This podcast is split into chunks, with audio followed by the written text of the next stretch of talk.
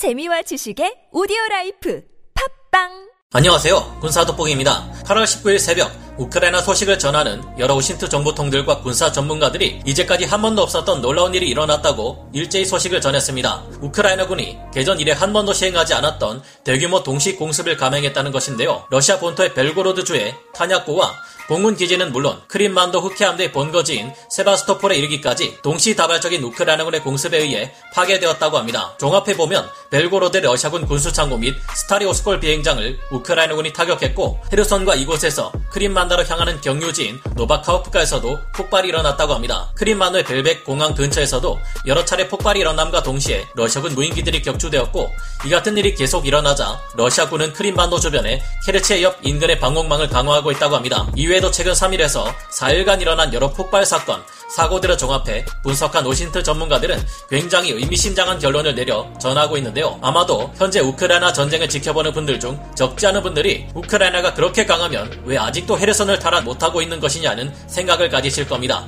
저 또한 그랬으니까요. 그런데 최근 그동안 우크라이나 남부전선 전역에서 일어난 여러 가지 사건들을 종합해 봤을 때 소름 돋는 사실을 발견할 수 있었습니다. 우크라이나군이 미국으로부터 M14 하이마스를 지원받아 운용을 시작하면서부터 우크라이나군이 이 전쟁에서 이길 수밖에 없는 전술을 시행 중이었다는 것이 밝혀졌기 때문인데요. 여러분들도 많은 이들이 현대전에 있어서 미군이 얼마나 압도적으로 강력한지 전 세계에 알린 전쟁인 걸프전과 초기 이라크전의 진행 양상을 기억하실 겁니다. 그런데 알고 보니 그 규모만 좀 작을 뿐 지금의 우크라이나군이 이 같은 대규모 현대전에서 미군이 수행했던 전술 교리인 마비전을 수행하고 있었던 것입니다. 걸프전 당시 미군은 순식간에 이라크를 그야말로 압도하며 아무것도 할 수 없게끔 만들어버렸는데요. 하지만 이런 무시무시한 형태의 전쟁은 미군이 아니면 할 수 없는 것으로 여겨져 왔는데 우크라이나군이 이 같은 작전을 똑같이 수행해 순식간에 러시아군을 무너뜨릴 수 있을까요? 전문가는 아니지만 해당 분야의 정보를 조사 정리했습니다. 본의 아니게 틀린 부분이 있을 수 있다는 점 양해해 주시면 감사하겠습니다. 현지 시각 8월 18일 여러 오신트 보도들에 의하면 전날인 8월 17일 우크라이나군이 헤르손, 자포리자, 도네츠크, 크림만도 등 4개 지역에서 단 하루에만 무려 5개소의 러시아군 탄약고를 초토화시켰다고 합니다. 이로 인해 결국 남부전선 전체의 러시아군 탄약이 거의 바닥날 지경에 이르렀다고 하는데요. 이번 공격에 우크라이나군은 공군의 전투기와 공격기는 물론 M14 하이마스 다연장 로켓과 전술 탄도 미사일 등 여러 합동 자산을 총동원했다고 합니다. 이번 공격에 의해 헤르손 주에서는 노바카호프카 댐 인근의 탄약고 한 개소가 파괴되었고 크림반도에서는 나조우스크, 도네츠크에서는 암보로시우카, 자포리자 인근에서는 키릴리우카 및 야키미우스키에 이르기까지 다섯 개서의 탄약고가 단 하루 만에 불타버렸는데요.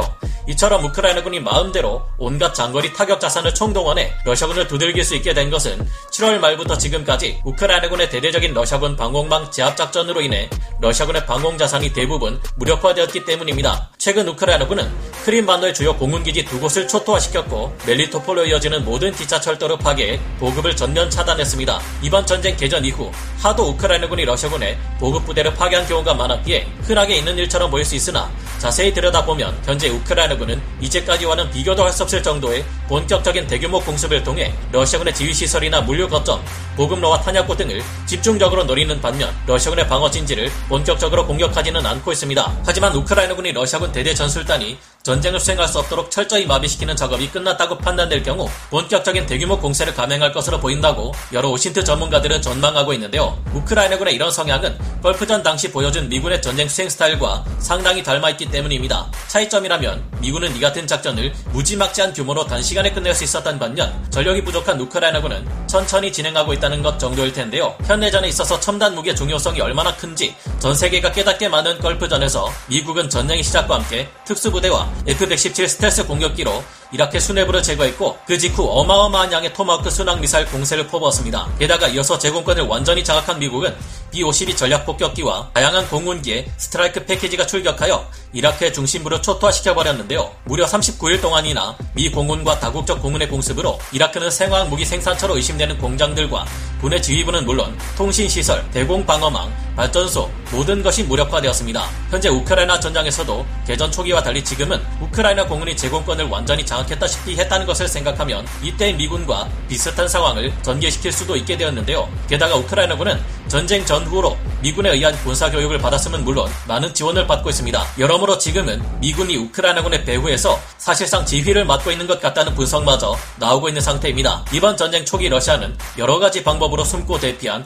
우크라이나의 공군 전술기들을 파괴하지 못했고 활주로나 격납고 같은 시설보다는 관제센터 같은 건물을 파괴했지만 미군은 달랐습니다. 걸프전 당시 미군은 격납고에 숨어든 이라크군의 전투기들을 정밀도와 관통력이 발달된 레이저 유도 폭탄들을 투입해 모조리 파괴해버렸고 이란으로 도망간 이라크 전투기들은 결국 돌아오지 못하고 이란 공군 소속으로 전환되었습니다. 하지만 주목할 것은 그 다음 과정입니다.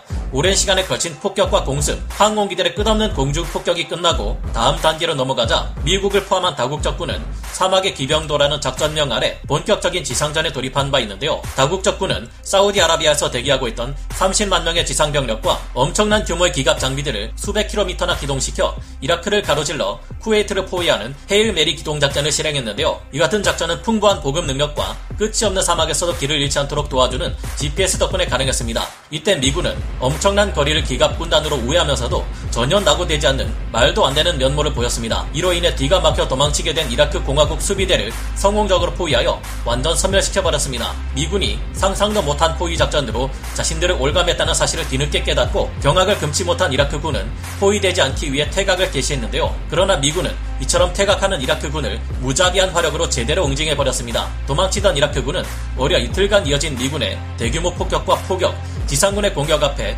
보유 중인 무려 1,500여 대가 넘는 기갑 부대의 장비를 대부분 파괴당하고 말았는데요. 오죽하면 수많은 전차의 무덤이 된 이곳을 죽음의 고속도로라고 부르게 되었습니다. Made in War라는 맥스 부트의 저서 672페이지에는 사우디 북동부로 기습 공격을 시도했다가 돈좌되어버린 한 이라크 공화국 수비대 장교가 자신의 여단이 이란 이라크 전쟁에서 8년 동안 입은 피해보다 고작 30분간의 미군 공습으로 인해 입은 피해가 훨씬 크다고 말한 것이 기록되어 있을 정도인데요. 이 당시 미군은 도망치는 이라크군 기갑 부대들을 공격할 때 대열의 선두와 후미를 폭격해 옴짝달싹할 수 없게 만들고 이후에는 이라크군 기갑부대를 마음껏 공격했는데요. 이 같은 모습을 이번 우크라이나 전쟁 초기 키우 동부 브로바리 전투 등에서 찾을 수 있다는 점을 감안해 볼 때 과연 현재 우크라이나군은 미군의 영향을 아주 강하게 받았음을 알 수 있습니다. 걸프전 당시 이라크의 대규모 전차 군단을 소멸시켜버린 이 헤일메리 작전은 고대로부터 이어져 내려오는 구루의 전술인 망치와 모루 전술이 현대전에서 작전적인 규모로 적용된 대표적인 성공 사례 중 하나입니다. 현재 우크라이나군은 공군의 전투기와 공격기, 에이테킴스와 토치카 U를 비롯한 전술 탄도 미사일 M14 하이마스와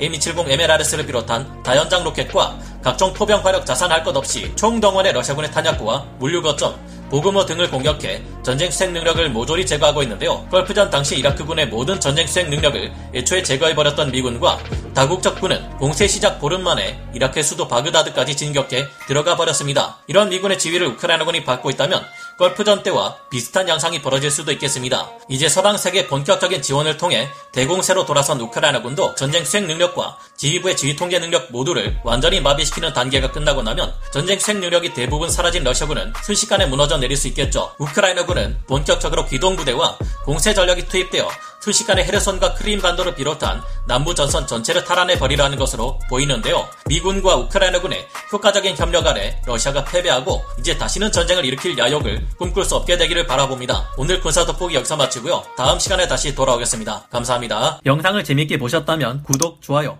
알림 설정 부탁드리겠습니다.